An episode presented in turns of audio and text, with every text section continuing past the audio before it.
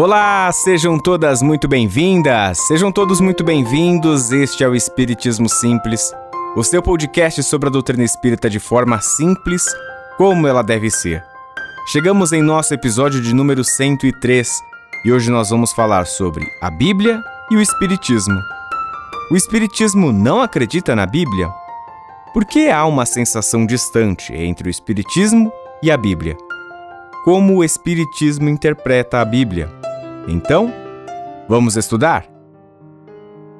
Começando mais um episódio do nosso podcast, vamos deixar os agradecimentos aos parceiros, à Escola de Música Rádio Café Music e ao estúdio da rádio onde a gente grava todos os episódios do nosso podcast. Siga o Instagram deles, Rádio Café Music e Estúdio Rádio Café. Tá lá no Instagram? Siga o nosso também, do podcast, Espiritismo Simples. É o mesmo arroba do TikTok, então se você gosta do TikTok, pode seguir a gente por lá também.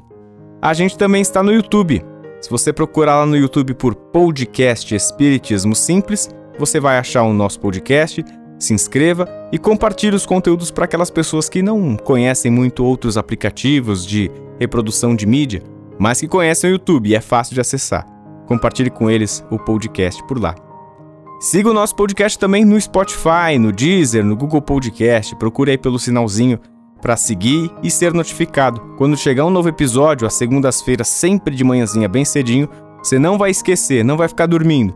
Vai ser notificado e vai receber a informação de que tem episódio novo do podcast. Vamos lá então para o episódio 103, que a gente vai falar sobre a Bíblia, sobre o Espiritismo. Esse era um podcast que pessoalmente eu sempre quis fazer. É um tema que sempre me interessou, mas ele eu já sabia que ia ter, ia ser denso, né? Um episódio com muita informação e a, a ideia, né? O propósito do podcast, até pensando na, no, no, grande princípio, o grande objetivo dele é simplificar a mensagem espírita, né? Simplificar o entendimento, o aprendizado, para que todos possam conhecer e compreender tanto sobre o Espiritismo, mas principalmente sobre o Evangelho do Cristo. Então, a expectativa já era grande para esse podcast e espero aí que possa ajudar para a gente ter mais esclarecimento sobre isso, sobre a Bíblia e sobre o Espiritismo. Quando a gente traz ali as primeiras perguntas, né, se o Espiritismo não acredita na Bíblia, porque é uma sensação distante do Espiritismo, como é que o Espiritismo interpreta a Bíblia, nos parece ali que a Bíblia não é algo muito natural nosso, né? Então, por que criou-se uma sensação desse distanciamento do Espiritismo com o livro mais antigo do mundo, que é a Bíblia? Mas por que, que isso ocorreu? O que, que poderia justificar esse distanciamento? E mais, esse distanciamento que a gente fala é real ou não é real? Bem, a princípio de tudo, quando a gente analisa os princípios fundamentais né, do Espiritismo, os pilares, a base do que é o Espiritismo, a gente tem a filosofia, a ciência e a religião. A Bíblia, como obra fundamental do cristianismo, do judaísmo e outras tantas, é repleta de alegorias, né? Alegorias são histórias, com a letra E, histórias, que simbolizam algo, que trazem algum determinado aprendizado, que relaciona alguma situação virtual para melhor explicar o mundo real. E foi e é até hoje a base fundamental de muito conhecimento humano não somente do aspecto religioso, mas de tantos outros pontos, tantas outras áreas do conhecimento humano. Mas justamente pelos pilares de ciência e de filosofia, a doutrina espírita ela se aproxima da fé raciocinada.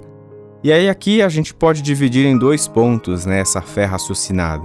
O primeiro, compreender as alegorias, né? Então a fé raciocinada vem com esse sentido de é, não compreender a, a Bíblia na sua versão literal, então conseguir fazer a interpretação mais adequada daquelas histórias é extrair o aprendizado da alegoria, né? Então esse como um primeiro ponto dessa fé raciocinada, não encarar, não aceitar tudo, mas ter aí esse senso crítico.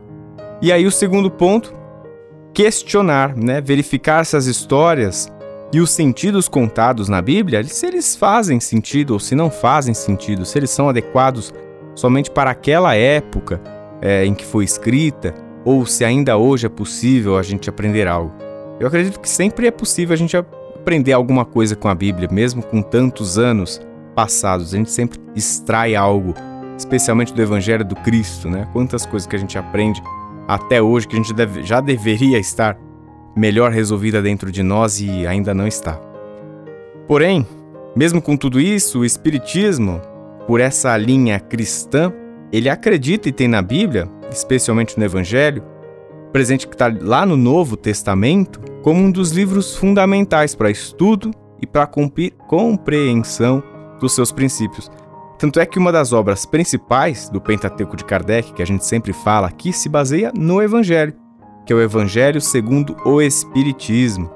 Ele traz aí os episódios bíblicos, mas sempre com um olhar e uma interpretação espírita. É fundamental que a gente leia o Evangelho segundo o Espiritismo. Então, respondendo um pouco das perguntas iniciais do podcast, o Espiritismo acredita na Bíblia sim, mas ele é sempre atento, é, procurando, quando possível, questionar e melhor compreender o seu sentido. Aí adentrando lá para o aspecto das traduções e falando um pouco sobre é, um aspecto mais polêmico, né, de perda de sentido da Bíblia. A Bíblia, por conta ao longo dos anos, ela perdeu parte do seu sentido por conta dessas diferentes e sucessivas traduções, né? E aí é, eu falo que é como se fosse um telefone sem fio. A cada conto, um ponto, né? Num período anterior a Cristo, em que a informação era passada no boca a boca, quantas histórias se modificaram, né? Quantos milagres foram criados, quantos momentos foram levemente exagerados. Trago aqui alguns, né, que a gente pode pensar aqui, se a gente pode refletir. Será que Moisés abriu o Mar Vermelho ou será que era um efeito natural da maré, né? Existem livros que questionam até mesmo o local dessa travessia, de que não seria no Mar Vermelho, seria o Mar dos Juncos, e aí que esse Mar dos Juncos talvez não necessariamente fosse o Mar Vermelho, porque nessa região do Mar Vermelho não teria juncos, né, que é uma planta característica da região. Então, para a gente ir questionando algumas coisas. Será que aquela cura do cego por Jesus foi por passar o seu cuspe ou pelo fluido magnético elevado do Mestre? como se fosse um passe que a gente conhece, como se fosse uma bênção, né? As bodas de Canaã, aquele milagre é, da, da transformação da água em vinho, é um milagre unicamente material. E aí ele foi reportado somente no livro de João, na Bíblia, sendo que boa parte das passagens de Jesus era repetido em outros livros. Aí fica o questionamento: será que verdadeiramente aconteceu? E eu gosto sempre de lembrar se um dia chegasse um estudo científico que desmentisse tudo isso, Jesus não se tornaria menor.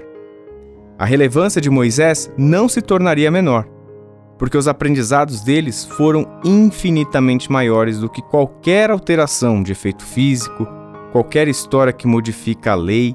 Então, se um dia alguém chegar a falar que todas essas histórias de Jesus estão erradas, que é balela, que foram modificadas, Jesus não se apequenará.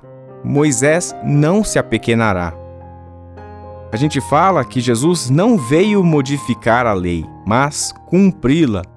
Por isso que a gente questiona se fariam sentido os milagres, que são meio que contrários às leis de Deus. Deus e Jesus, eles teriam pleno poder, bem como Cristo poderia ser solto, né? Não precisava passar pela crucificação, né? Já puxando um gancho aqui para Semana Santa. Mas ainda assim, Jesus foi lá e cumpriu a lei, não quis fazer nenhum poder milagroso, não quis, no estalar de dedos, modificar tudo. Ele respeitou toda a lei, ele veio para realmente cumprir a lei. Mais um ponto para a gente se questionar: será que os milagres de efeitos físicos, tantas coisas, será que faziam tanto sentido? Mas, voltando à Bíblia, considerando as histórias né, passadas de geração em geração que são modificadas. É, e isso acontece não por má intenção das pessoas, mas acho que por natureza humana, né, para dar mais impacto e relevância, para enfatizar um momento, por esquecimento às vezes, né? A informação pode se perder, a gente não tinha um banco de dados, a gente não conseguia registrar, subir as coisas nas nuvens, né, na nuvem, então isso aí contribuiu para a alteração da história, lembrando o quanto que era importante enfatizar a força das religiões, da igreja, que se construía como um poder fundamental para governar os impérios da época. Então, isso aí tinha um peso bem considerável. Não bastasse tudo isso, ainda existem as traduções, né? A Bíblia, escrita em hebraico, aramaico, grega, é traduzida para o latim e do latim para outros idiomas ocidentais até se tornar a Bíblia conhecida nos dias de hoje. Ah, e mesmo já em português, existem diferenças significativas de sentido, né? De presença ou não de livros. Então a, igre... a Bíblia que é católica tem mais livros do que a Bíblia protestante. Né? Isso modifica de acordo com as religiões e assim por diante. Então, se você hoje pegar uma frase e digitar no Google Tradutor, lá em hebraico, e essa frase ela depois é traduzida para o grego, você pega essa mesma frase e traduz ela para o latim, para o espanhol, para o português. Parte da mensagem se perde pelo caminho, naturalmente, e aí por conta de regionalismos, pela ausência de certas expressões em diferentes idiomas. E olha que a gente hoje é dotado de toda a tecnologia, de toda a inteligência artificial e tudo mais. E imagina naquela época. Quer um exemplo prático? Ó, vamos pegar aquela expressão nordestina que alguns dizem que tem origem portuguesa, que é o levado da breca. Tá inclusive no livro O Curtiço, de Aloysio Azevedo. Como é que eu traduzo a expressão levado da breca para o inglês se eu não tiver um conhecimento regional sem perder o sentido? Fazendo esse exercício, né? Então a gente põe lá no Google Tradutor. Digita em português: Ele é um menino levado da breca. A gente transforma, põe ali a tradução pra, para o inglês. Em inglês fica He is a naughty boy. Beleza. Aí a gente pega essa frase em inglês e põe para o italiano. Vai se tornar Es un ragazzo cattivo. E aí a gente vai voltando. Agora pega do italiano e volta para o inglês. E aí vai voltar como He's a bad boy. E a gente volta do inglês para o português e fica Ele é um menino mau. Mas Bruno, isso aqui é um podcast de espiritismo ou virou uma publicidade do Duolingo? é para mostrar como a mensagem ela pode se perder, ainda que seja exatamente a mesma. A gente fez o exercício de português para o inglês para o italiano, italiano para o inglês para o português. E a gente perdeu o sentido, ainda que seja a mesma mensagem e a intenção ainda seja a melhor possível a mensagem pode se perder no caminho. E aí tem um livro que é incrível, fundamental assim para quem gosta muito desse tema de até de história é, e sobre a Bíblia, que é o Analisando as Traduções Bíblicas do Severino Celestino da Silva. Eu já falei desse livro várias vezes em outros podcasts. É, e o trabalho do, do Severino é impecável assim porque ele né, faz todo um trabalho, ele estudou o hebraico e ele conheceu muito sobre a, a língua que é a originária da Bíblia, né? Boa parte da Bíblia, para quem não sabe, foi escrita é, em hebraico e apenas outros dois livros é, foram escritos em aramaico, é o livro de Esdras e Daniel. Então é um trabalho completo, muito rico, que Severino vai na fonte buscar, né, na língua, no idioma original da Bíblia, e vai tentando encontrar alguns gaps, né, algumas modificações que foram feitas ao longo dos anos e o quanto que essa Bíblia se modificou. E o Severino ele fala, ele abre o livro justamente trazendo essas inúmeras traduções bíblicas, né, o quanto que isso afetou ali o sentido original bíblico. Ele acredita, ele fala assim que ele acredita muito no sentido original das histórias bíblicas. Ele não acha que seja tudo uma invenção, que é tudo historinha para boi dormir mas ele não acredita nessas modificações humanas, né? E que muitas vezes podem ter sido é, motivadas por interesses pessoais. Ah, Bruno, mas a Bíblia ela condena o espiritismo. Eu já ouvi falar alguma coisa assim. Aonde que a Bíblia condena o espiritismo? Qual que é a Bíblia que condena o espiritismo? É uma dessas que foram traduzidas em português no século 21? Será? Como que se condena a doutrina dos espíritos que surgiu em 1850, né, no século XIX, sendo que a Bíblia foi escrita às vezes com passagens é, de an antes de Cristo, né, há 4 mil anos. Como é que você fala hoje que algo que vai vir no futuro vai estar errado? Então, esse é mais um dos pontos que o Severino defende na obra dele. Ele traz até o trecho de Deuteronômio, que eu sempre erro esse nome, no capítulo 18, versículo 11, que falaria ali, condenaria o Espiritismo.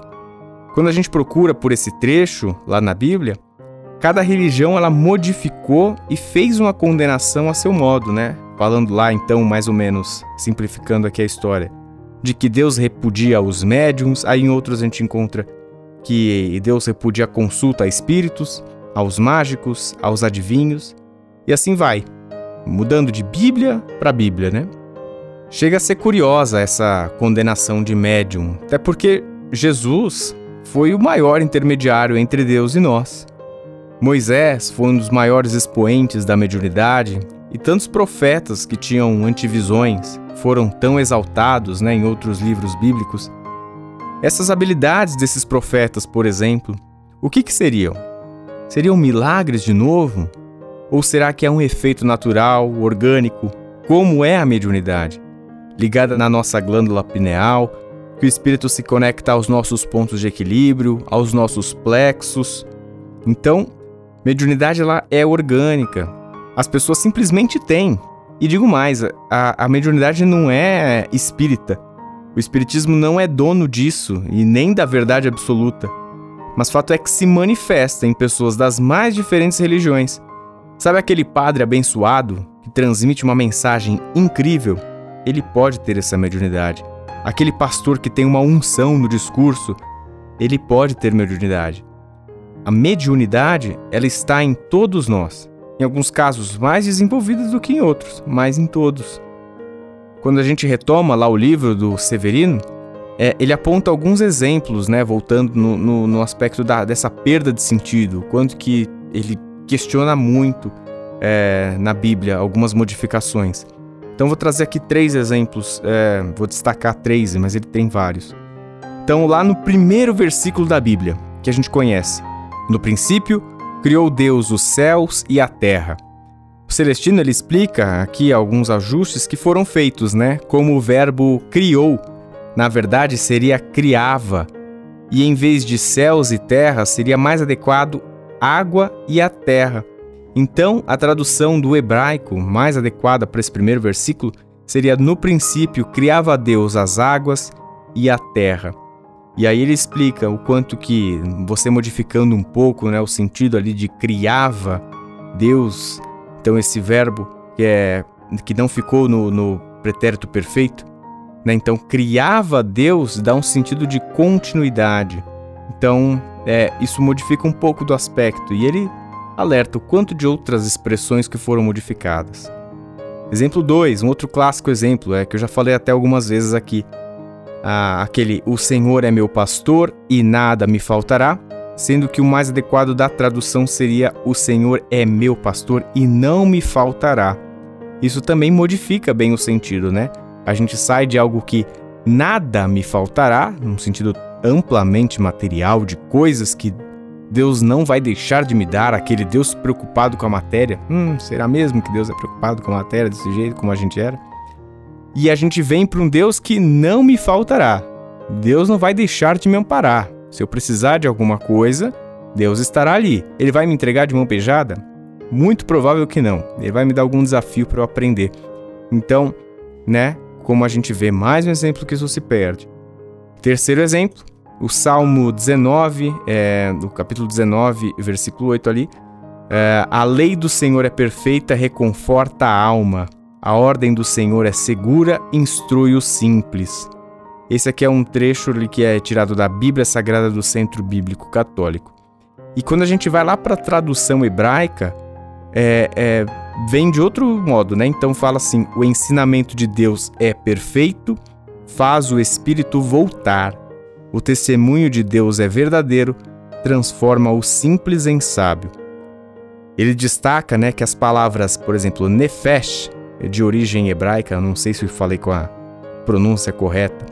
Então essa palavra nefesh, ela queria dizer então espírito, e a palavra shuv, que quer dizer volta, regresso, foram trocadas por reconforto da alma e não por retorno do espírito.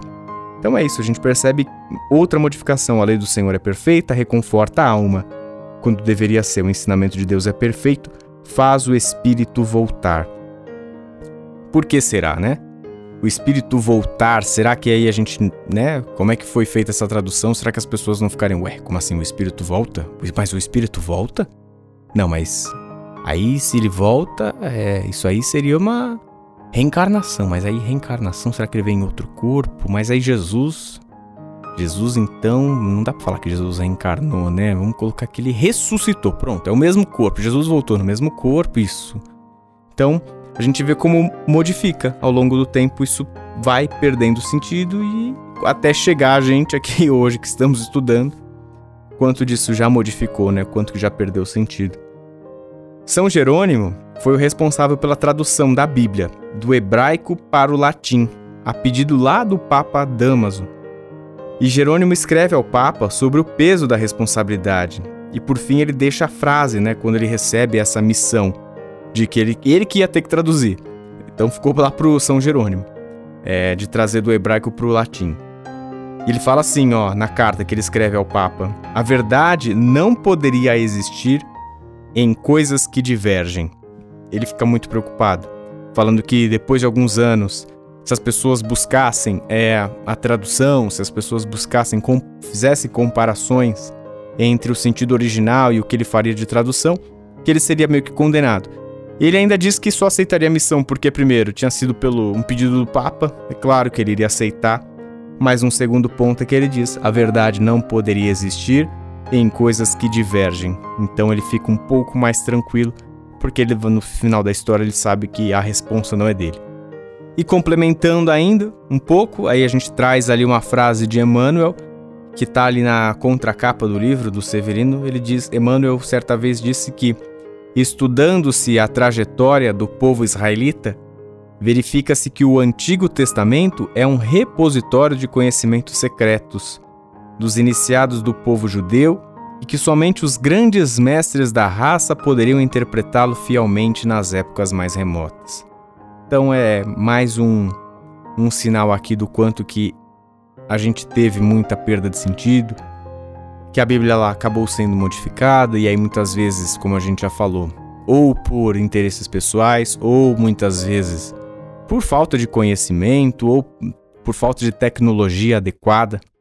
Então, é, só para esclarecer um pouco quanto que a gente trata sobre a Bíblia, o quanto que a gente tem que ficar atento a esse tipo de coisa. Esses são então alguns exemplos que a gente pode pegar lá do livro. Se você gosta então desse tipo de conteúdo, se você se interessa né, para saber mais sobre é, esse tipo de conteúdo que fala sobre a Bíblia, sobre história, então eu recomendo você aí a buscar o livro Analisando as Traduções Bíblicas do Severino Celestino da Silva, né? Um bom livro, um bom livro para pegar aí. Ele tem um, é um pouco técnico em alguns momentos, mas dá para entender. Recados finais, né? Mensagens finais do podcast. Eu acho que acredito que o espírito ele precisa sim conhecer mais a Bíblia, ele precisa sim conhecer o Evangelho.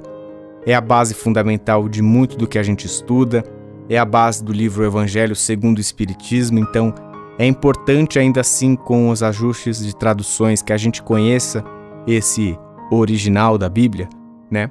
Para a gente depois ler o Evangelho segundo o Espiritismo e estar um pouco mais ciente sobre a simplificação ou o direcionamento da mensagem para o Espiritismo. A gente está totalmente distante da Bíblia? Será que a gente não tem nenhum estudioso que está tão próximo da Bíblia? Não, não estamos. A gente tem o Haroldo Dutra Dias, né, que é um excelente exemplo de estudioso que fala muito sobre a, a Bíblia. É, então, se você gosta também desse conteúdo, tá outra dica aqui. Procure pelos vídeos, siga o Haroldo Dutra Dias é, no, nas redes sociais. Ele é um cara incrível para falar sobre esse tipo de tema. Que esse episódio então nos ajude a esclarecer, né? A que a gente consiga aplicar a nossa fé raciocinada e não a segregar ainda mais as religiões. A ideia não é essa, mas sim que a gente esclareça, que a gente tenha é, mais conhecimento, que a gente questione para obter o conhecimento. E por fim, que a gente não esqueça que as religiões são obras humanas, sobretudo as religiões cristãs o quanto que disso é tem o dedo, não só o dedo, mas a mão inteira do homem nessa missão. Eu falo assim que Deus veio aqui à Terra, construiu uma fábrica e construiu um produto, desenvolveu um produto chamado amor. O homem foi lá, pegou esse produto, colocou rótulos, deu nome das religiões e começou a vender. Então, a gente tem que olhar o conteúdo principal desse produto, que é o amor do Cristo. E não tanto as embalagens que o homem foi criando para ser melhor, mais fácil para vender pelo mundo afora. Gostou desse episódio? Conhece alguém que vai gostar de ouvir, que se interessa por esse tipo de coisa? Então, compartilhe o podcast com essa pessoa, seja pelo Spotify, pelo Deezer, pelo Google Podcasts, ou seja mesmo pelo próprio YouTube. Os trabalhos técnicos de mais um episódio foram feitos por Fernando Teixeira. Eu sou Bruno Sereno. Este é o Espiritismo Simples. Um grande beijo no seu coração e fique com Jesus.